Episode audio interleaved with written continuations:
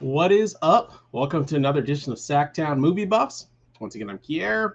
Unfortunately, there's no Jason here. Uh, he's going to be out for a little bit.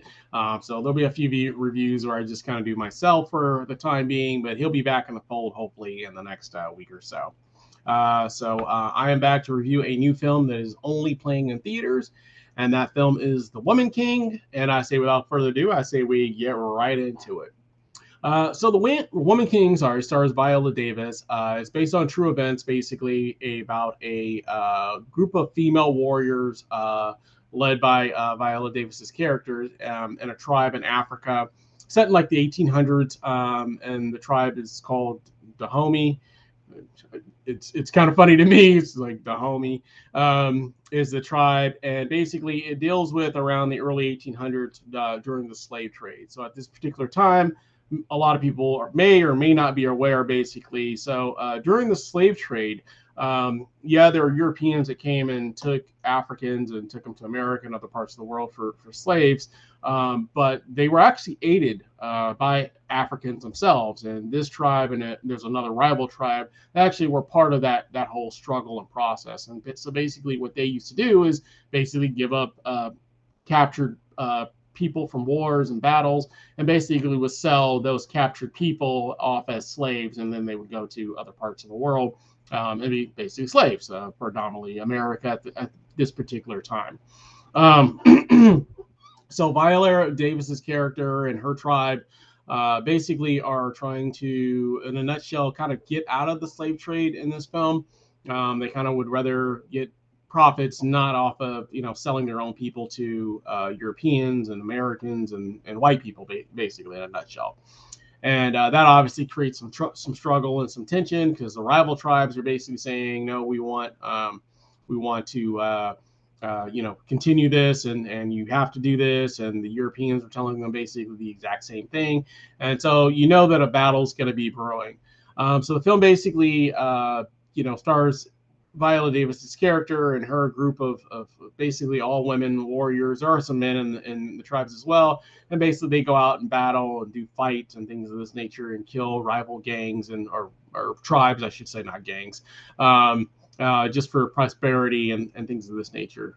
Meanwhile, it, also focuses on a on a young girl in this film uh, who basically uh, was said to be like like married uh, to a man, and this was back when um, you had to. Um, it was like arranged marriages, but no women would take them, and so for women that weren't, weren't taken, uh, they either had to leave the tribe or they could be donated basically to uh, Dahomey people, and basically they would take over them. And the king at that particular time would either he could marry them if he wanted to, or he could have them basically as part of their uh, part of their their women elite women fighting forces. And uh, that one was paid played by uh, Thuso uh, Mbedu, who plays Nawi. And so she basically uh, comes there, and so it also shows her basically being implemented into the the woman tribe and showing basically what they have to do in order to become uh, part of the king's uh, elite fighting force, if you will. And so there's a lot of that in the film also. So it does star Viola Davis's character, but there's a lot of other secondary characters that are in there as well. Uh, it also uh, co-stars uh, Lashana Lynch, uh, Sheila Atim, um, and then uh, John uh, Boyega, who you know everybody pretty much knows as well. He plays actually the king, uh, King uh, Ghezo, in this particular film as well. Um, I'll just short shorten up. Uh, I did like it. I thought it was a good film. Um, I enjoyed the story. Um, had a lot of good action sequences and scenes in this nature. Um, so it was really it was an interesting film. Um, I didn't necessarily love it. And I kind of went into it with some as, uh, apprehension, I guess, if you will. Um, one, it was PG 13, which, you know, it is what it is. I know they wanted to get kids and, and young girls involved so they could see the film. But I just feel like if you're going to have a woman, uh, a film about the woman king, about this elite, you know, fighting force of women uh, that are going out and killing and attacking men and things of this nature, I would have loved to see a little more bloodletting and, and that sort of stuff as well. Um, there's everybody points out, oh, they do chop off some heads off and things of this nature, but yeah it wasn't it wasn't quite as gory as I was hoping it for you know for it to be. You know, you're looking for a big battle film. You're kind of hoping that's going to be like a rated R film, uh, so they can really like you know get into it, if you will. Um, so that was a little bit of a knock. Um, it is a little bit long. It's like two hours and some change. Um, So it's a little long, not extremely long. I wasn't bored by any means, but uh, there is a little bit of a, of a length problem. But but overall, it was fun. It's a good popcorn flick. Um, you know, I thought Viola Davis was great in there. It's good to see a woman that's you know clearly probably in her late 50s, early 60s, you know, doing these action moves. I know she had to do a lot to get into shape for this. And the other slight issue that I have is not the, the film's fault.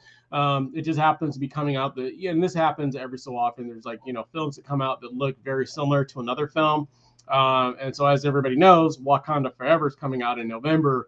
And so, this film looks a lot like Wakanda Forever uh, as well, because Wakanda Forever is basically about an elite, you know, woman fighting force, you know, after the death of, you know, uh, the Black Panther. Um, so there, there's a lot of similarities in those films because they're both set in Africa. Obviously, uh, this one's set in the 1800s, whereas, you know, Wakanda Forever is kind of more of a futuristic look and feel to it and, and that sort of stuff. Or it's set in present day, but I think it's kind of futuristic looking at the very least, uh, with all their high tech gear and gadgets and things of this nature. Whereas this one's a little more primitive. But the the a nutshell is it's basically predominantly women. Uh, you know, within this elite army or units in both films, and they're fighting off their uh, adversaries or enemies and that sort of stuff. And so, you know, obviously, this is a good film. I enjoyed it, but you know, I think most people are probably, I think it made like 19 million at the box office, so it was a it was a hit. Um, but I think most people are predominantly probably going to go see, uh, you know, uh, the Marvel version, you know, because it's just going to be a bigger, a bigger hit, unfortunately. But I did enjoy it. I thought it was fun. Um, I'm going to give this one. I think I'm going to lean towards a three out of five on this one. Um, so I did really like it. Like I said, I had some slight issues with it, but um, I thought it was a fun film. Um, you know, it's not the, the best film I've seen all year, but uh, it is interesting. Um, I do like the story. And then I do know that there are some people that there have been some boycotts and things of this nature with the regarding this film. I don't know if it really affected the film or not, uh, but some people have argued about the, I guess, the historical accuracy of the film and things of this nature, which I don't know a lot enough about that to get into that debate. But you know, most films that are inspired by or based on a true story are going to have uh, you know historical inaccuracies. So I, I don't really understand what the the gripe is about that. But like I said, I'm just going to give it a three out of five. So it's a big smile. No teeth in this case. And uh, let me know down in the comments. Have you seen The Woman King? Did you like it? Did you not like it?